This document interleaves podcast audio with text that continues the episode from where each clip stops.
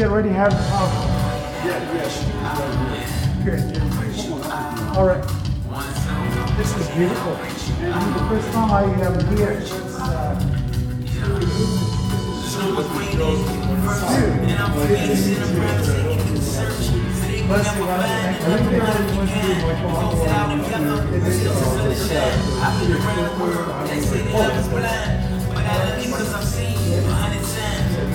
I've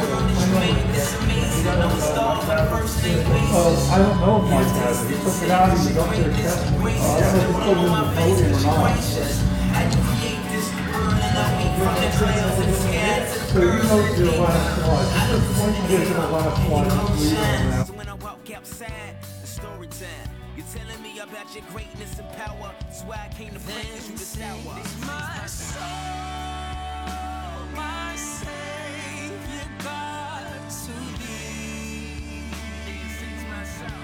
好诡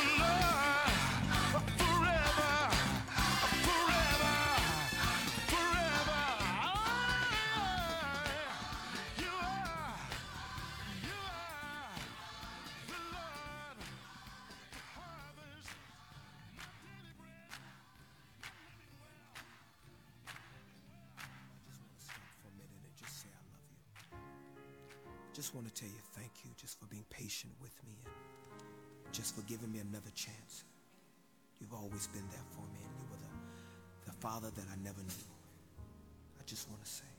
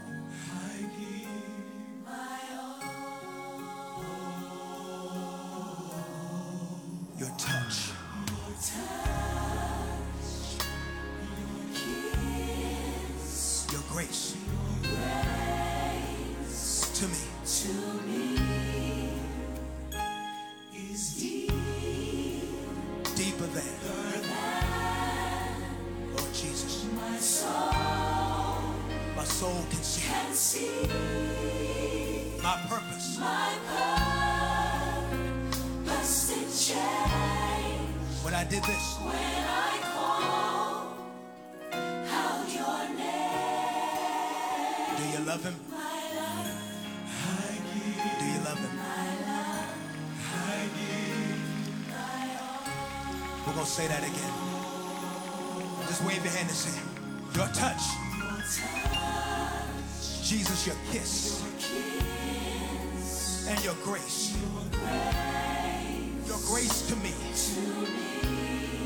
Anybody know what I'm talking about? is deep. Jesus is deeper than. Bless your name, Father. My soul. Good morning, everyone. So glad to have you here and the ones that are watching on live stream. We're here to worship our God, our Father. He is holy and worthy to be praised. Won't you stay on your feet and let's worship God? He is holy, holy,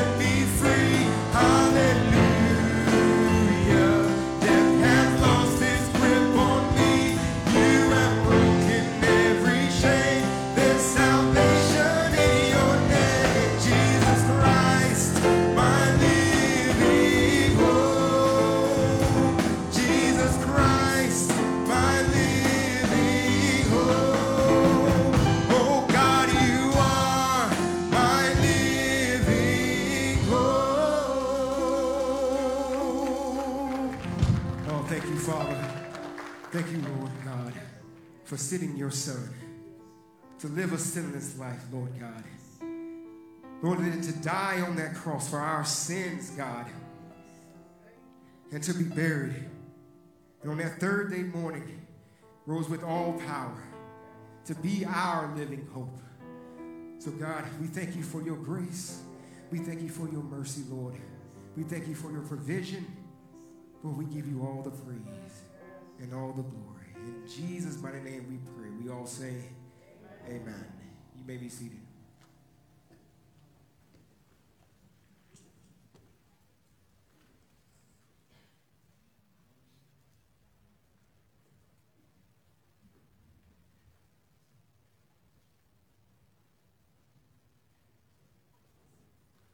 Good morning. My name is Shelley Peinbaum, a member here of Living Water. Uh, I'm also a member of the Missions Committee, and it's my pleasure today to introduce you to Joseph and Thusa, Joseph and Thana Musa. Sorry, I said that incorrectly. I met them several months ago when they presented to our Missions Committee uh, the work that they're doing, and today they're going to share that work uh, that God is doing with them with uh, their world organization. So, welcome, Joseph and Thana.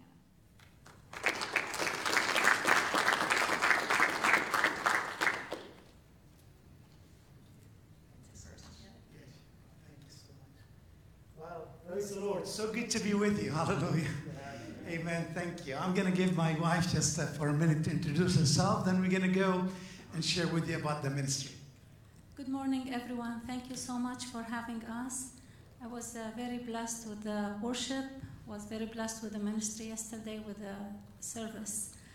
I actually was looking at uh, your uh, advertisement, whatever the slides were going before, and I noticed that you have a podcast and you have a Facebook streaming, and this is amazing. Thank God for your ministry. The podcast has been now the new generation uh, reach out. And actually, I do a podcast. It's called Arabic Bible Encouraging Words that I launched in November 2018. And my most audience are in Saudi Arabia. So just to pray for this ministry that we've been doing uh, for outreach, besides our uh, local ministry with the church, with seeing people face to face. We want to uh, ask God to bless our ministry between like seeing people face to face, individual ministry, and also reaching uh, people around the globe. My name is uh, Thana, which means praise.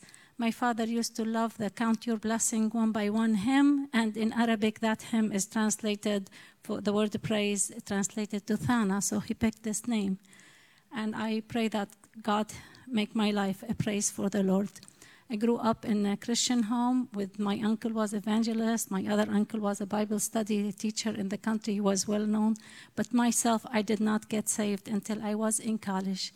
I am very happy that God brought me to salvation. God was searching for me, people were praying for me and I got saved. I don't know my cousin prayed for me years for me to get saved. I don't know who you are praying for and it's taking long time, but keep the faith, keep praying for them. One day they will come to the Lord like I came. Now I'll give my husband the rest. Thank, Thank you. Thank you so much, my dear. We just have 10 minutes, so we're going to go a little bit quickly. I would love to share with you what God has been doing. We give Him and Him alone all the glory. Amen. So, this is my better half right here. And uh, I came to the state at the age of 14. Hometown is Allentown, Pennsylvania. Both of us, my wife and I, uh, grew up in a Presbyterian home. And both of us got saved during college. She was studying to be a dentist. I was studying to be an engineer. And God called us to the ministry, so we thank the Lord. But I got saved in America. She got saved in Syria. After I got saved, finished Bible college, went back to my home country for nine years as a missionary. That's where I met Thana. God blessed us with four grown children. But we have seen more than 50 people get baptized in the country of Syria more than 200 people come to the Lord and get saved. And then we were called to come back to the state. This is one of the uh, camps that we used to have for the teens. We used to train them, go evangelism, and uh, it was wonderful ministry. Then God called us in 97 to come back to the state to plant churches among Arabic speaking people. We plant one uh, in Rockville, Maryland, and uh, one in York, Pennsylvania. And we planted one here in actually Harrisburg. Uh, and you're going to see a nice uh, slide, one of those slides coming up. You're going to figure out where in Harrisburg. And then we had now an outreach to the Allentown. Our heart's now to reach the central Pennsylvania. This year is in Rockville, Maryland. And this here is in York, Pennsylvania, and we still hold that ministry in York. We thank the Lord for that ministry. Uh, and uh, this here, does someone recognize this picture? Does anybody recognize this picture? Just think. That's all downstairs. That's right. Because when we came to Harrisburg, when we had our church plan, Pastor Mike so was generous and the church here, they gave us the place for a few months. Then they moved us to 14th Street and Market in, in Harrisburg. Not, not you. They, the CMA moved us. No, not you. The CMA moved us there because we were part of them and it was too dangerous down there. we missed those days when we were here. Then we had to go to, to, uh, to Colonial uh, Drive, but now we're just focusing in the church in York. My wife, she has been great support to the ministry, working with different ages. And here's some of the people that got saved and got baptized. That's there was a young couple that converted Muslim. Many of the ministry that we have is people when they come here, they don't have anything. Like you see usually we uh, we try to furnish help them with with uh, essential things. This year in outreach in, in, allentown about six years ago we realized the middle east was like in a torment. So we had a prayer meeting and uh, we thank the lord that god is now uh, we could see things changing in the middle east because of i believe the prayer of god's saints um, this young lady she was with our church when we planted church in Syria. Now she lives in Whitehall. This is some of the baptism we had. These baptism, they are now leaders. Oh, this young man is their son.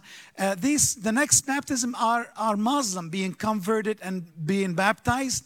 Uh, I wish I could go on and tell you the story of these people. Each one of them has a wonderful story. By the way, this guy is from Iraq. He saw Jesus before he got saved, and he, Jesus has a long white hair, so he kept his hair uh, long and white. He said he wants to be like Jesus. So, yeah. Um, uh, so, and here's uh, Dr. Muhammad Rahoma. He was a dean of university in the country of uh, Egypt. The other guy from uh, actually Iraq. The guy was along here. Uh, he was a dean of university. He got saved after September 11. I baptized him. Then he started a TV ministry, and uh, we had a wonderful time sharing the gospel across, across the globe together.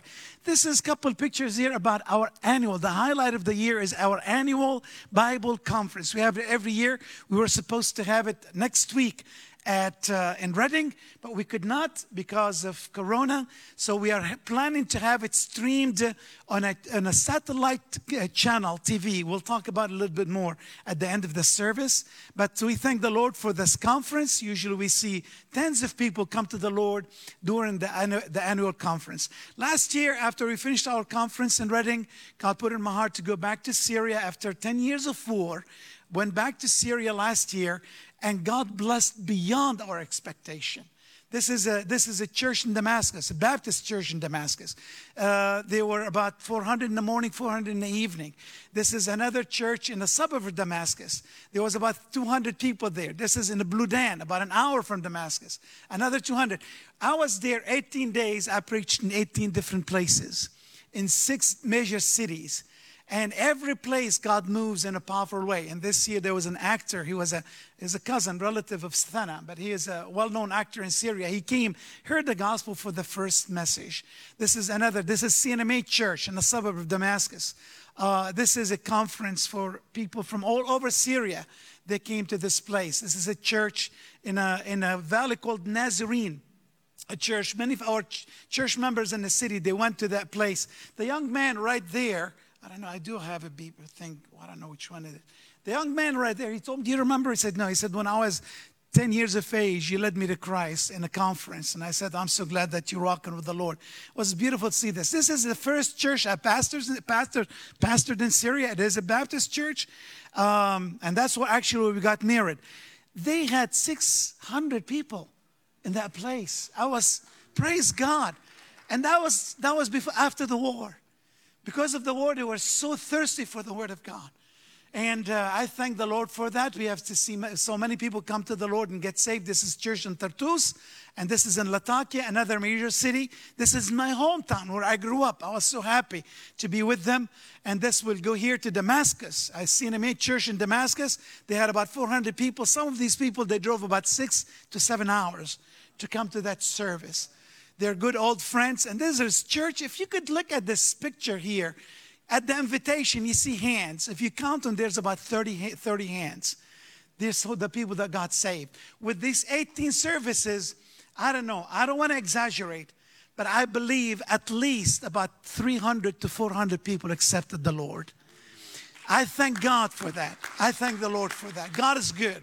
God is, I was supposed to go back this fall, but I don't know. This church in here, 95% of the people in the church are from a Muslim background. This is in the border of, of Syria and Israel. And uh, this here in the old city Damascus, the wall called uh, where this this this I don't know where's there's a beam of someplace around here. I don't know. I'm just yeah. Uh, this wall here, there's a small corner. They say that's where John, uh, that's where Paul, uh, the apostle, was brought down from that uh, from that little window, just has been blocked. That's the old city wall of Damascus, and they believe that's what John. There's a church called uh, Paul, the church, church of Saint Paul, right there. So that's Syria. There's many of the orphan, uh, there's many of the uh, ladies that are widows that we still until now support them every once in a while. This year is an Al Karma TV, and I'm closing. Al Karma TV usually take our satellite, our, our conference, and air it on satellite. If you look at this, this is the president of Al Karma. They are connected. They are in California. But Al Karma, just like uh, Daystar and those uh, satellite TV, they are connected with 17 different satellite. He told me they cover more than 95% of the world with their satellite. Praise the Lord. So now we cannot have our conference in Reading, but we are planning to have our conference through the satellite. We were supposed to have it next week, but to do this, we need, we need some equipment. So thank God we just found a place in York. They gave us a beautiful room to build a studio in which we could use, beside our ministry in, in York and, and preaching and church plant, we could use it as evangelistic tools to reach out the, the Arabic world with the gospel. This is a studio. We still now we are about one third of our goal right there. We got some of the equipment in here. As a matter of fact, this is the green screen, but we still have the computer as a couple more cameras and so forth. I do have a letter. Please feel free. I think this is my last picture right there. I have a letter about this studio, and we want you to pray with us that God will help us to see the studio up running probably in the next two or three weeks because our conference is going to be aired uh, uh, uh, live streamed or streamed live. What is it? Streamed, or live streamed? Li- live streamed. It's going to be live streams in Labor Day weekend. So just pray that we'll be able to get the equipment to do that live stream. Thank you so much. I don't want to take your time. Preacher, he's a good preacher. We want to hear him this morning. Thank you, and please keep praying for us. God bless you. Pastor Mike. I'm going to pray for you, Joseph, again. Yeah. So let's uh, pray together. Lord God, I thank you uh, for my friend Joseph and Thana and for their children. Lord, for the amazing work that you have been doing in and through him. Uh, we pray, Father, for uh, the uh, Muslim people that are around the world, many who have come to, to the United States, Heavenly Father. We, we pray that you would do a, a mighty work and draw them to yourself. Uh, Lord, uh, many do see visions of Jesus, and uh, Lord, they, they come to you because you have drawing them to you. Thank you for using uh, Joseph and his family to do that. We pray for the studio, uh, Lord, that you would provide the necessary equipment that they need, and also, Lord, for this conference, uh, that it might go out uh, to the far ends of the world. Bless my brother now, and it's through your son's name we pray. Amen. Amen. Thank you, sir. Thank you. Yep, Thank you. absolutely. You, sir.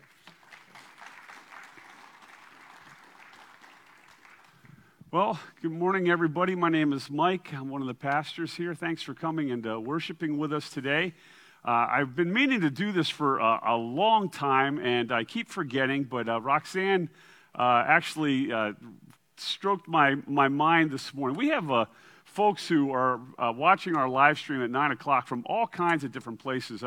Roxanne's husband Adam, and I'm hello, Adam. He's watching right now from the nation of Qatar. He's with the United States military, so we want to say hello to Adam. And also, there's a young man by the name of Aaron Mahalik who uh, watches every week. He lives in California. His brother, we had a funeral service for his brother just a few weeks ago. His brother passed away from an opioid overdose, and I got to talk to Aaron on the phone a few weeks ago about his brother. And uh, so Aaron said he's watching all the time. So, hello, Aaron. We miss you.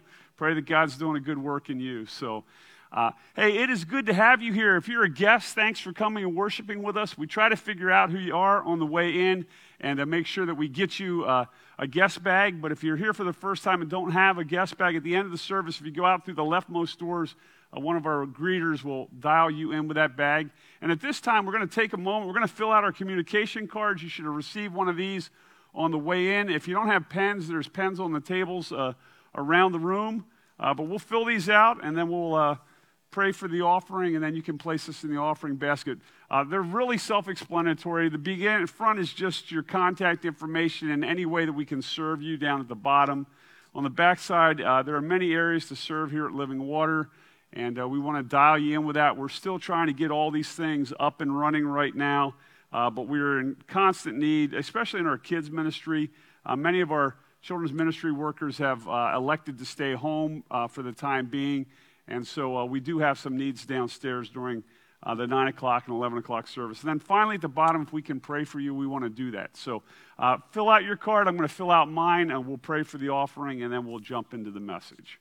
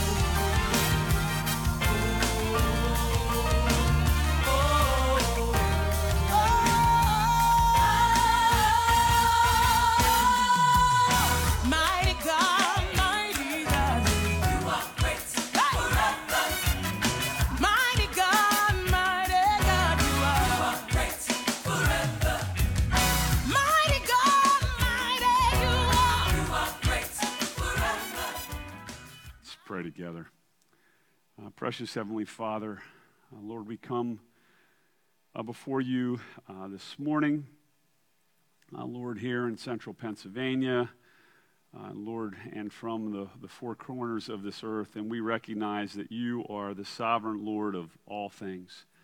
Father, we pray for our church family. We pray for uh, the men and women and boys and girls who are watching at home from the live stream. Uh, Lord, certainly uh, wishing that they uh, could be here right now. Uh, Lord, we pray that you would bless them and protect them. And we pray for those in our church family who are in faraway places, uh, like Adam and Aaron and, and, many others, my son Michael, and we lift them up to you. Uh, and Lord, we, we pray for the folks that are here today, Lord, that you would meet their, their deepest needs. Father, thank you for the opportunity to have the Mooses here with us today, and we would uh, be remiss if we didn't think about our wonderful uh, missionary, Melissa Baccarelli, uh, who is serving in Italy right now. We pray that you would bless her and protect her as she uh, continues to minister uh, to the people of the wonderful nation of I- Italy. And Lord, thank you for this offering that we're about to receive. Uh, we are grateful for the good work that you have allowed to occur here, even during these difficult times. Thank you for the generosity of the folks who give online, who give through the mail, and ultimately who also give, uh, Lord, in this offering right now. Would you bless it and uh, so that you might be glorified? And it's through your Son's name we pray. Amen.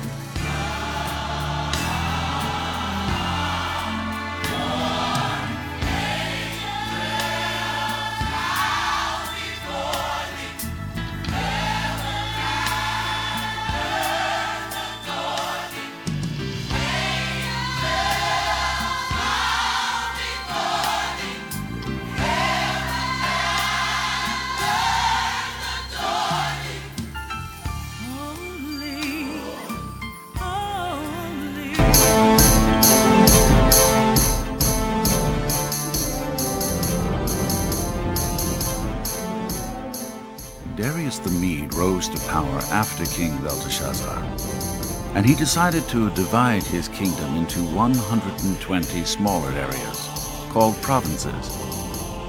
This was a huge undertaking, and the king quickly found that, despite the fact that he was an elderly man now, there was no one in his kingdom as talented and trustworthy as Daniel.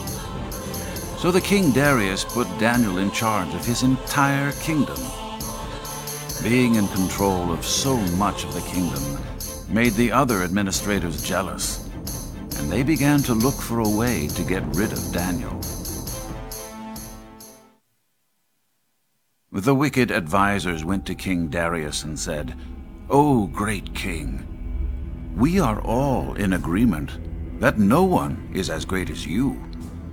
Because of this, we advise that you make a law that any person who prays to anyone other than you should be thrown into the lion's den. The king agreed to the law. But when Daniel heard that the law had been signed, he went to his house and prayed to God as he normally did.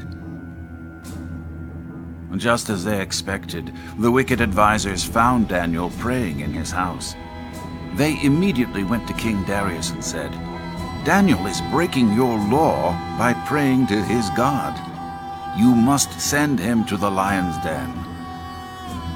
The king was heartbroken, and he spent the whole day looking for a way to save Daniel. But the law couldn't be broken. The king gave orders to have Daniel captured and thrown to the lions. The king told Daniel, May your God save you. After Daniel was thrown into the lion's den, a stone was brought and placed over the mouth of the den. King Darius sealed the stone with his own royal seal and the seals of his nobles, so that no one could rescue Daniel. Then the king returned to his palace and spent the night fasting. He refused his usual entertainment and couldn't sleep at all that night. Very early the next morning, King Darius hurried out to the lion's den and called out, Daniel, servant of the living God, did your God rescue you from the lions? Much to the king's surprise, Daniel answered, Long live the king! My God sent his angel to shut the lions' mouths so that they would not hurt me. The king was overjoyed, and he ordered that Daniel be lifted from the den. Not a scratch was found on him. Then the king gave orders to arrest the evil advisers who had plotted against Daniel. He had them thrown into the lion's den along with their wives and children. The lions leaped on them and tore them apart before they even hit the floor of the den. Then King Darius sent this message to the people of every race and nation and language throughout the world Peace and prosperity to you. Everyone in my kingdom should tremble with fear before the God of Daniel, because he is the living God and he will endure forever. His kingdom will never be destroyed, and his rule will never end. He rescues and saves his people. He performs miraculous signs and wonders in the heavens and on earth. He has rescued Daniel from the power of the lions.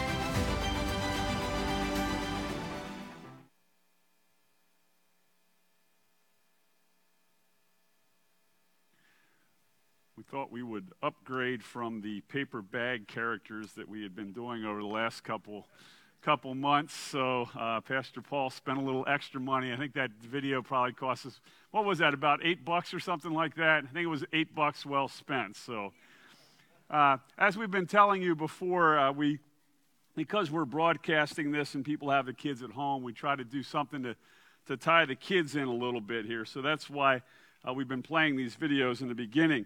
Now, I want to tell you uh, that this past Wednesday, I decided that I was going to live a little bit out on the edge in my life. And uh, I decided that I would do something that was absolutely terrifying. Now, I, I didn't go skydiving. Uh, many of you know that I prefer to fly airplanes, uh, not to plummet from them, so I didn't decide I was going to go skydiving. I definitely didn't offer to uh, babysit a, a newborn. Uh, everybody loves newborns. I'm absolutely terrified of newborns. Uh, they're tiny, uh, they're fragile.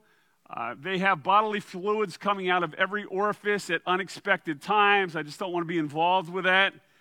Uh, I didn't order uh, takeout from the Vegetable Hunter on North 2nd Street. It's a pretty cool restaurant, but why in the world, what kind of sicko puts the word hunter in the name of a vegetarian restaurant? So I stayed away from, from uh, the vegetarian restaurant. But the terrifying thing that I did was I sat down and I watched the movie I Still Believe with my wife, Kathy. Now, for months, I have resisted Kathy's pleas to watch this particular movie because I knew that it was going to emotionally take me places where I did not want to go. And uh, Kathy, however, is very relentless, and uh, she might be all of five foot tall and uh, you know 110 pounds or something like that, but she's very good at uh, getting me to do things that she wants to be done. So eventually, uh, she just pushed hard enough, and I finally caved in on Wednesday. Now I don't know what you know uh, about the real life story of the Christian musician by the name of Jeremy Camp and his wife Melissa, but let me tell you this. Even the most insensitive dudes are going to go through a box of tissues when you watch this particular movie. And uh, the basic premise is that Jeremy Camp is a young college student who travels from his hometown in Indiana, goes out to California, uh, enrolls in Calvary, uh, by, or Calvary Church's college out there, and he meets this young co ed by the name of Melissa and uh, they they begin to uh, a, a, little bit of a relationship. It's it's more of kind of a a friendship on steroids, basically. Uh, but ultimately, he discovers that she has stage three cancer. Now, I'm about ready to spoil the movie for you. So if you've not seen the movie and you don't want to know what the end is about, you're going to need to plug your ears right now because I'm going to tell you how this whole thing goes down. Despite the cancer, Jeremy marries Melissa. And shortly after their wedding, she dies. And I ask you, does anybody wonder why I didn't want to watch this particular movie? So, Kathy is, we're downstairs. We have this, this pretty wide couch, and uh, Kathy's sitting on one side of the couch, and she is sobbing like crazy at this part of the movie and I'm sitting on the other end of the couch, I am using every ounce of my strength not to break down and cry. I, am doing everything. I'm looking at my cell phone, I'm checking the weather. I, am hoping that one of you will have some kind of uh, crisis and you will text me and you will need me to rush to your house to save you. Uh, but you all let me down. And I'm doing all of this not because I'm afraid to cry. You've, if you've been here long enough, you know I, I shed my fair share of tears. But rather, I don't like to see people suffer, not on the big screen, not in person. And I definitely don't like to see myself suffer. And I imagine that, that probably many of you are exactly the same way. That you really don't want to suffer in your life. However, as I pondered this movie, I came to realize that I still believe was more than just a, a story about suffering, but is ultimately a story about being courageously faithful in the, the midst of suffering. And as Christians, I believe we're able to do that, that we can be courageously faithful in the midst of suffering because we, we serve th- this incredible God who is sovereign over all things. And the fundamental truth that, that, that God is sovereign and that because He is sovereign, that you and I can be courageously faithful at all times is what I want to show you uh, this morning as we look into uh, this account of Daniel and the lion's den that's recorded in Daniel chapter 6. So if you have a, a Bible with you or a Bible app on your phone, if you open up to Daniel chapter 6, We're going to make our way through the entirety of the chapter. I'm only going to read uh, a little bit here in the beginning, and then we'll just kind of continue to work our way through that. So we're going to look at Daniel chapter 6, verses 1 through 9. And uh, if you are able to stand in honor of God's word, I would humbly ask that you would do so. Daniel chapter 6. It pleased Darius to set over the kingdom 120 satraps to be throughout the whole kingdom, and over them three presidents, of whom Daniel was one, and to whom these satraps should give account, so that, they, so that the king might not suffer loss. Then this Daniel became distinguished above all the other presidents and satraps because an excellent spirit was in him. And the king planned to set him over the whole kingdom.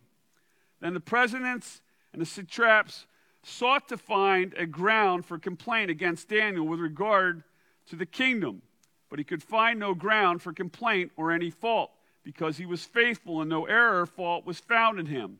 Then these men said, We shall not find any ground for complaint against this Daniel unless we find it in connection with the law of his God. Then the presidents and the satraps came by agreement to the king and said to him, O King Darius, live forever.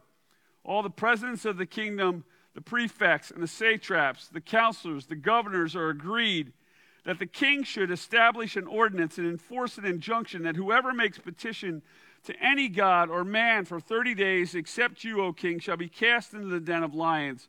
Now, O king, establish the injunction and sign the document so that it cannot be changed, according to the law of the Medes and the Persians, which cannot be revoked. Therefore, King Darius signed the document and the injunction. This is the word of God. You may be seated. Now, we have been jumping around in God's word a lot over these last eight weeks as we uh, examine the, these accounts of people who have, have lived faithful lives uh, that are recorded in God's Word. And, and so, what I, I want to do is I, I, try to set a little bit of background here for you because we're all over the place and it helps to understand a little bit of, of the chronology that's going on here. At, at this point in, in, God's story, God's chosen people, the Israelites, they're, they're in a bad way. Some, some 3,000 years ago, after the, the death of King Solomon, the, the nation of Israel divided into two separate kingdoms. There was the, the northern kingdom, which retained uh, the name Israel, and, and they had 10 of the 12 tribes. And there, there was the southern kingdom, which took upon themselves the name of Judah, and they had the remaining two tribes. And during the, the next 200 plus years after these nations divided, both the, the southern kingdom and the northern kingdom became extremely immoral. They embraced all kinds of idolatry and wickedness. And, and as it is typically when we uh, in, involve ourselves in idolatry and wickedness, over time God becomes unimpressed. And God becomes so unimpressed with their disobedience that he allows the Assyrian Empire to come and conquer the northern kingdom in 722 BC.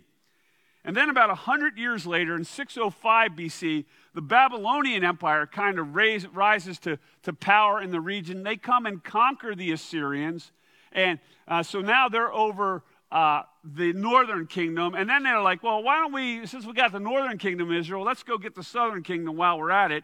And so the Babylonians come down and they conquer uh, the southern kingdom. And now all 12 tribes of the Israelites are now under captivity by the Babylonians. And one of the things that conquering nations did back in that day was they would take the best and the brightest from the lands that they had conquered, they would bring them back to their capital, and they would put them into a, a training regiment so that the, these best and brightest can actually become workers in the government of the king of the conquering nation. That's exactly what happens to Daniel. In the first chapter of Daniel, we learn that when Daniel was a teenage boy, he is brought to uh, the court of King Nebuchadnezzar. He's trained and he's given a, subsequently a position of great power within the kingdom. And over time, he rises up through the ranks of the government. And by the time that we get to Daniel chapter 6, some 60 years have passed. Daniel is now in his 80s.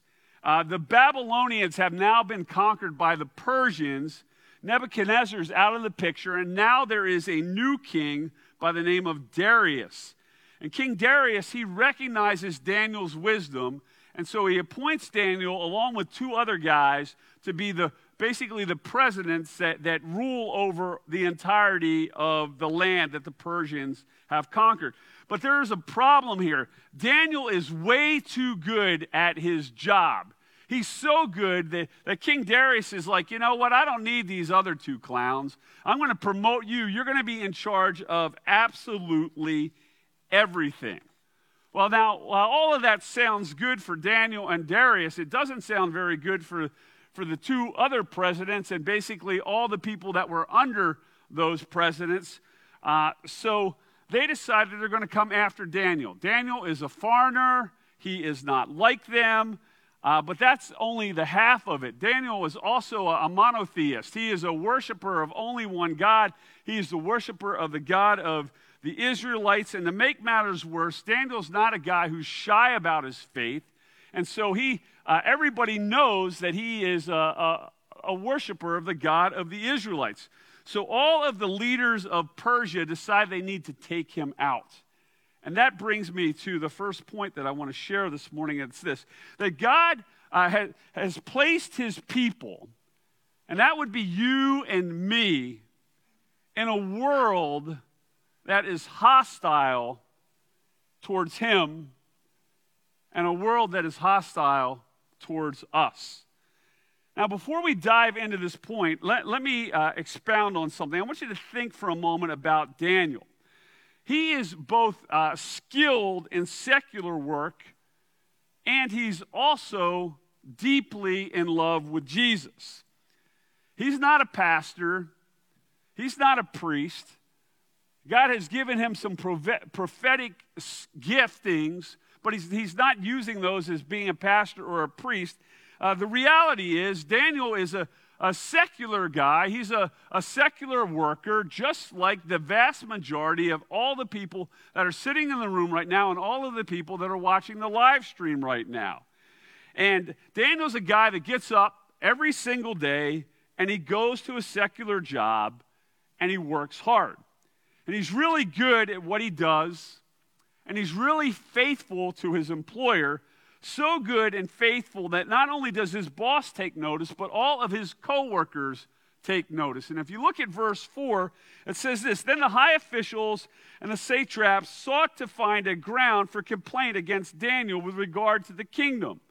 But they could find no ground for complaint or any fault because he was faithful and no error or fault was found in him. Now, folks, jealousy has a long history of trying to destroy people. And Daniel's co workers are extremely jealous of him to the point that they want to find fault in him so that they can lobby to get rid of him. But the problem is they can find no ground for a complaint in him. And so I'm wondering are you and I that kind of person? Are we like Daniel? Are we so faithful in the secular world that our coworkers and our bosses and our customers and our vendors or our clients, anybody who interacts with us, they can find absolutely no fault in us. See, brothers and sisters, that is what a godly employee is a, a, a, godly neighbor, a godly friend, a godly citizen. That's what, what they look like. We're called to work is unto the Lord. We are called to consider others better than ourselves. We are called to do justice and to, to love kindness and to walk humbly with our God. That's what we've been called to do. If we've claimed the name of Jesus and we engage in our world, those are the characteristics that are to flow out from us. But Daniel wasn't just faithful in the secular arena to his employer he was also faithful to his God. Look at verse 5. Then these men said, We shall not find any ground for complaint against this Daniel unless we find it in connection with the law of his God. You see, when it came time to take Daniel out, all of his co-workers and all of the people underneath him, they decide that they've got to place him into a position where, where he has no choice but to compromise something. He either has to, to compromise his secular employment or he's got to compromise his relationship with God. And, brothers and sisters, you and I are pretty much facing the same thing. The only difference is no one is actually gunning for our lives, at least not yet.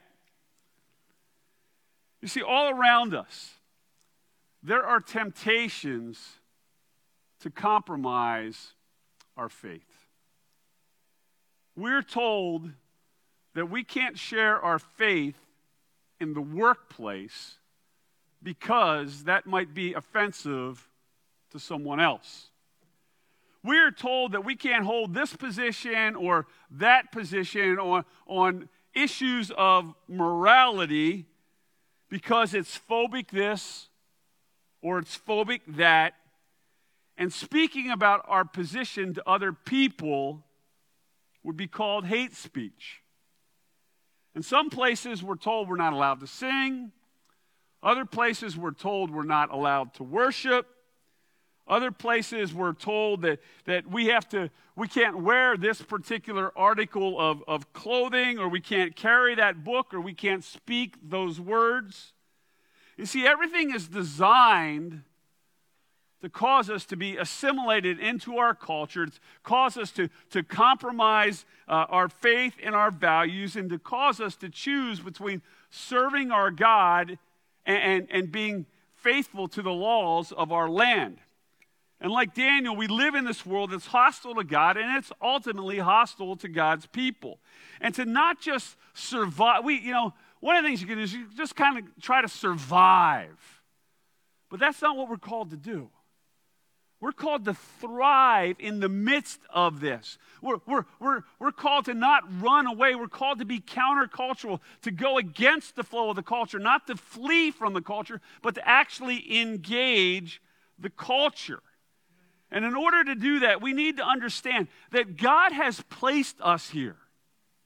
God has put us here at this time and this place for a purpose. There is a reason why we've all been born in the United States or, or why we have immigrated to the United States. There's a reason why you live in the house that you live, with the neighbors that you have, or the apartment that you live in, or, or the halfway house that you live in, or the dorm room that you live in. There is a reason why we have the jobs that we have, or go to the schools that we go to, or, or don't currently have a job and are trying to figure our way through life. There is a reason why we have the coworkers that we have and the next door neighbors that we have. And the Apostle Paul, he tells us that reason in Acts chapter 17. He says this The God who made the world and everything in it, being Lord of heaven and earth, does not live in temples made by man nor is he served by human hands as though he needed anything, since he himself gives to all mankind life and breath and everything. And he made from one man every nation of mankind to live on all the face of the earth, having determined allotted periods and the boundaries of their dwelling places, that they should seek God and perhaps feel their way towards him and find him yet he is actually not far from each one of us. You see, God, in his sovereignty, has placed you and I at this time in history in this place on earth so that he might be glorified through us. And none of this is random. Everything is a part of God's plan. The good, the bad, the ugly, the beautiful, the painful, the pleasant. God is working in and through us always, ultimately for His glory. And in the process, as we navigate our way through this world, a world that is hostile to God and hostile to us, we are called to love God and we're called to love others. And that, my friends, is exactly what Daniel has done. Look at verses 10 through 15. When Daniel knew that the document had been signed, he went to his house where he had windows in his upper chamber open towards Jerusalem. And he got down on his knees three times a day and prayed and gave thanks before his God as he had done previously. Then these men came by agreement and found Daniel making petition and plea before his God. Then they came near and said before the king concerning the injunction, O king, did you not sign an injunction that anyone who makes petition to you or to, or to any god or man within 30 days, except you, O king, shall be cast into the den of lions? And the king answered and said, The thing stands fast, according to the law of the Medes and the Persians, which cannot be revoked. Then they answered and said before the king, Daniel, who's one of the exiles from Judah, pays no attention to you, O king, or the injunction you have signed, but makes his petition three times a day. Then the king, when he heard these words, was much distressed and set his mind to deliver Daniel. And he labored till the sun went down to rescue him. Then these men came by agreement to the king and said to the king, Know, O king, that it is a law of the Medes and Persians that no injunction or ordinance that the king established can be changed.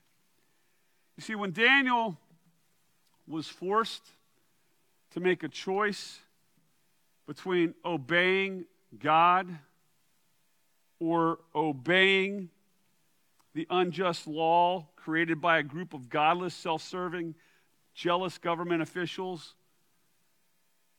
that if he disobeyed, he would lose his life, but if he obeyed it, he would keep his life. He chose to obey God. Now, I want you to see how he does it. Look at verse 10.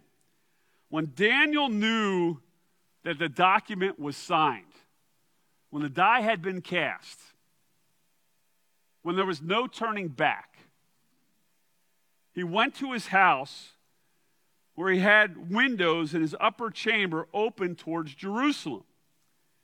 And he got down on his knees three times a day and prayed and gave thanks before his God as he had done previously. From his perspective, nothing had changed. He had absolutely nothing to hide.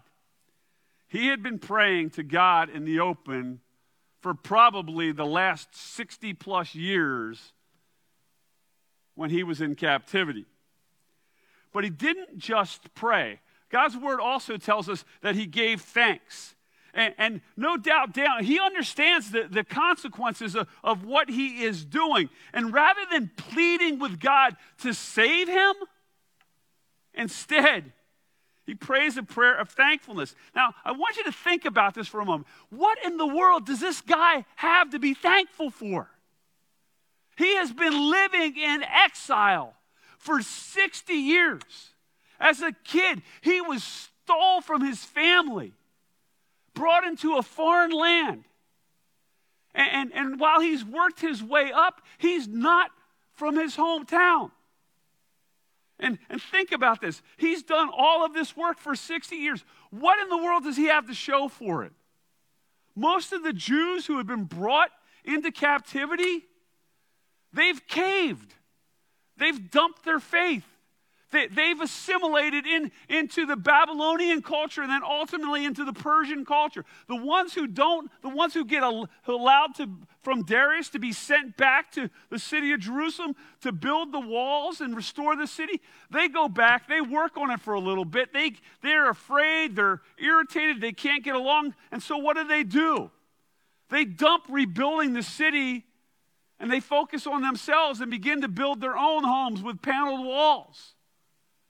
I mean, nobody's doing anything to, to honor God here. What, what in the world does, does Daniel have to be thankful for?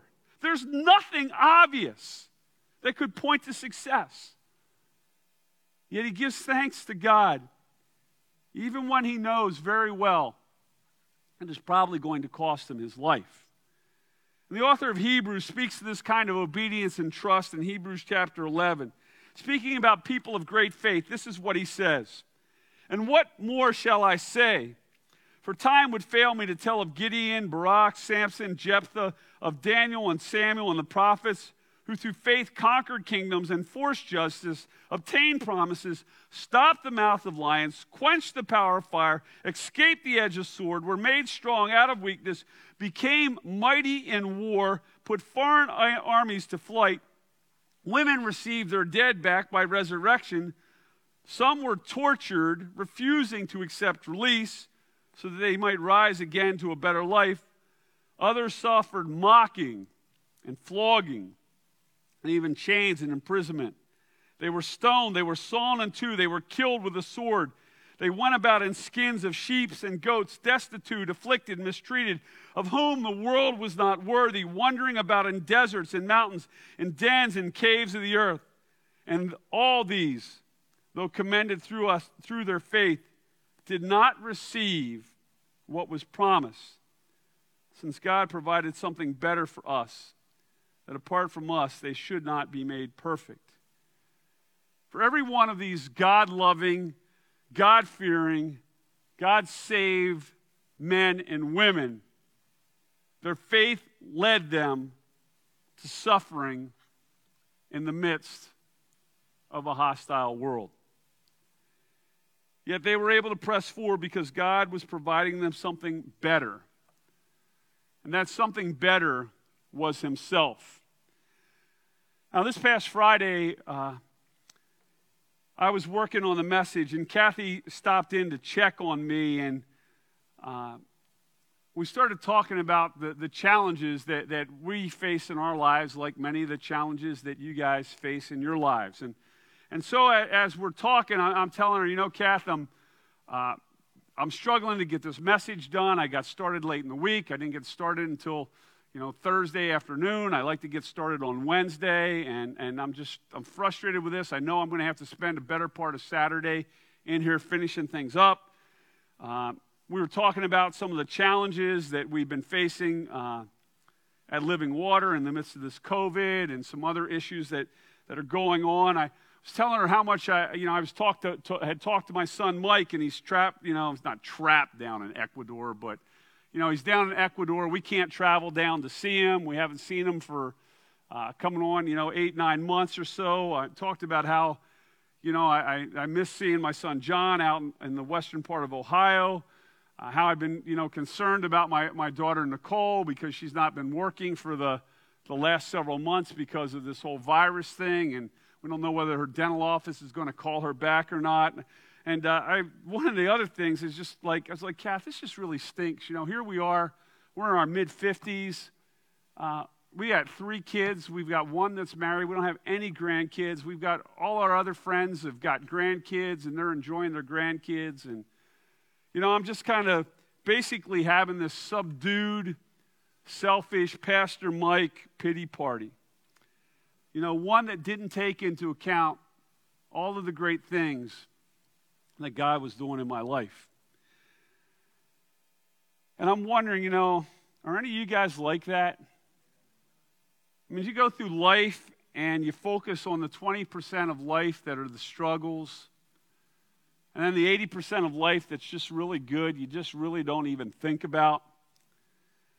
Now, you know, if there's one thing about Kathy, Kathy is a lot more spiritual than I am. And she is wonderful. And, and so she patiently heard me out. And then she said to me, You know, Mike, there are a lot of things that you and I want in this world. But there is only one thing that will never disappoint us. Mike will disappoint us, John will disappoint us, Nicole will disappoint us, grandkids will ultimately disappoint us, living water will disappoint you, getting your sermon done on time will disappoint you. There is only one thing, Mike, that will never disappoint, and that is Jesus. And if you and I, Mike, would long for Jesus as much as we long for all of the other things in this world, our life would be far different.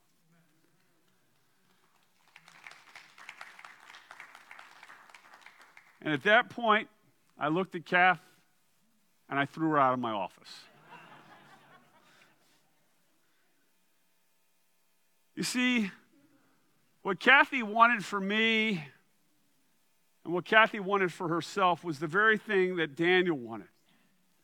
He longed for the things of God more than the things of Persia. And he was willing to lose it all to gain so much more. And that brings me to my final point. You see, God, more times than not, He rescues us out of the midst of the struggle rather than rescues us from the struggle. Let me explain. Look at the next couple verses 16 to 23. Then the king commanded, and Daniel was brought and cast into the den of lions. The king declared to Daniel, May your God, whom you serve continually, deliver you. And a stone was brought and laid on the mouth of the den, and the king sealed it with his own signet and with the signet of his lords, that nothing might be changed concerning Daniel. Then the king went to his palace and spent the night fasting. No diversions were brought to him, and sleep fled from him. Then at the break of day, the king arose and went in haste to the den of lions. And he came near to the den where Daniel was, and he cried out in a tone of anguish. The king declared to Daniel, O Daniel, servant of the living God, has your God, whom you serve continually, been able to deliver you from the lions? And then Daniel said to the king, O king, live forever. My God sent his angel and shut the lion's mouth, and they have not harmed me, because I was found blameless before him, and also before you, O king. I have done no harm. And then the king was exceedingly glad and commanded that Daniel be taken up out of the den. So Daniel was taken up out of the den, and no kind of harm was found on him, because he had trusted in his God. You know, what I find amazing about this passage is up to this point, Daniel, he's not said anything. There's nothing recorded of what Daniel ha- has ultimately said, save this very last thing once he actually gets saved. So basically, what's going on is Daniel is, is, being quiet through this. You don't even see him trying to defend himself in any way. You don't see him pleading for his life. Nowhere do we see him trying to manipulate his circumstances to try to save his neck. He simply entrusts himself to the Lord. First Peter speaks of this. For what credit is it if when you sin and are beaten for it, you endure? But if when you do good and suffer for it, you endure, this is a gracious thing in the sight of God. For to this you have been called because Christ also suffered for you, leaving you an example so that you might follow in his steps. He committed no sin, neither was deceit found in his mouth. When he was reviled, he did not revile in return. When he suffered, he did not threaten, but continued entrusting himself to him who judges justly. He himself bore our sins in his body on a tree that we might die to sin and live to righteousness. By his wounds you have been healed, for you were straying like sheep, but now return to the shepherd and overseer of your souls. No matter how you slice it, suffering is fundamental to the Christian life. If Jesus, God's own Son, had to suffer why in the world would we think that we're exempt? And as I said before, rarely does God rescue us from the struggle. Instead, He rescues us out of the midst of the struggle. And He does it why? So that His glory can be seen in the most powerful way. Think about it. What is more remarkable? What gives God more glory? Does God get more glory if he shows up and prevents Daniel from being thrown into the lion's den? Or does God get more glory when he allows Daniel to be thrown into the lion's den, keeps him there all night, and then in the morning, Daniel is untouched and alive. Which one of those two gives God more glory? And what about your life? And what about my life? Does God get more glory if He keeps you and me from suffering? Or does God get more glory if He delivers you and I out of the midst of suffering or empowers us to endure in the midst of suffering? So many of us, me standing at the front of the line, want a comfy life. We want to think as long as I love God and as long as I obey God, everything should go smoothly for me. And for many people, that is exactly what they see in this account of Daniel. They basically walk away and they say, You know, isn't this wonderful? Trust God, and He will take care of you. But here's the reality of things, folks. We can be the most obedient Christian in the world. We can love God with all that we have. We can teach Bible studies, we can attend church, we can go out on the streets and evangelize people, we can tend to the sick, care for the needy, stand up for injustice, we can do all the right things. And not only does God allow us to suffer, sometimes He might not even rescue us out of the suffering. And yet, He's still God, and we're called to love Him anyhow. Now, some of you are probably like, Mike, where in the world do you get that from the text? Where does that flow? I mean, you know, that God might not rescue us? I mean, here God at least rescues the dude. He may have had to let him in the lion's den for a while, but he at least shows up on the scene. Where do you get this? Daniel doesn't, he suffers, yeah, but he doesn't die. I'll tell you where I get it. There's another account in the Bible, one that is extraordinarily similar to Daniel's account. An account where there is another man, a faithful man who no error or fault was found on him. An account where those in power saw this faithful man. They saw him as a threat to their control, and they do everything in their power to destroy him. An account where the ultimate leader of the land allows himself to be manipulated to the point where he condemns a faithful man to death. But in this account, unlike Daniel, who, who doesn't experience even a single scratch or a hangnail, this faithful man, he has his clothes stripped from his body, flesh torn from his back and his limbs, his hands and feet pierced with nails, a crown of thorns impaled upon his head. The very breath and life that he has extinguished on a brutal Roman cross. And when it was all over, that faithful man's shattered, broken, and dead body was placed into a tomb. And that tomb was covered with a large stone and sealed with a government seal, much like Daniel's den. And like Daniel, it appeared that evil won the day. But on the third day, when the stone was rolled away, that which was dead, it had returned to life, conquering sin and death, paying a, a, debt for our sins that we could never, ever pay on our own, and providing hope and forgiveness, both in this life and in the next for those who repent of their sins and receive Jesus Christ in faith. Brothers and sisters, make no mistake about it. God rescues his people. More times than not, he rescues them out of the midst of suffering rather than from suffering. That's what he did for Daniel. That is what he did for Jesus. And that is what he will do to those of us who entrust ourselves to his care.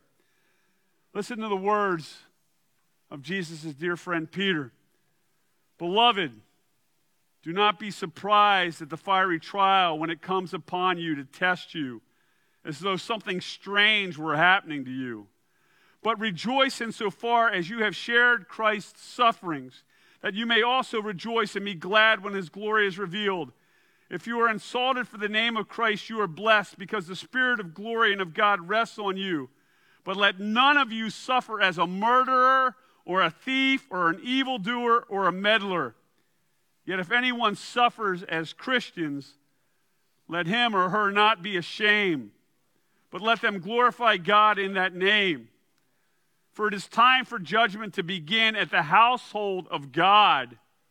And if it begins with us, what will be the outcome of those who do not obey the gospel of God?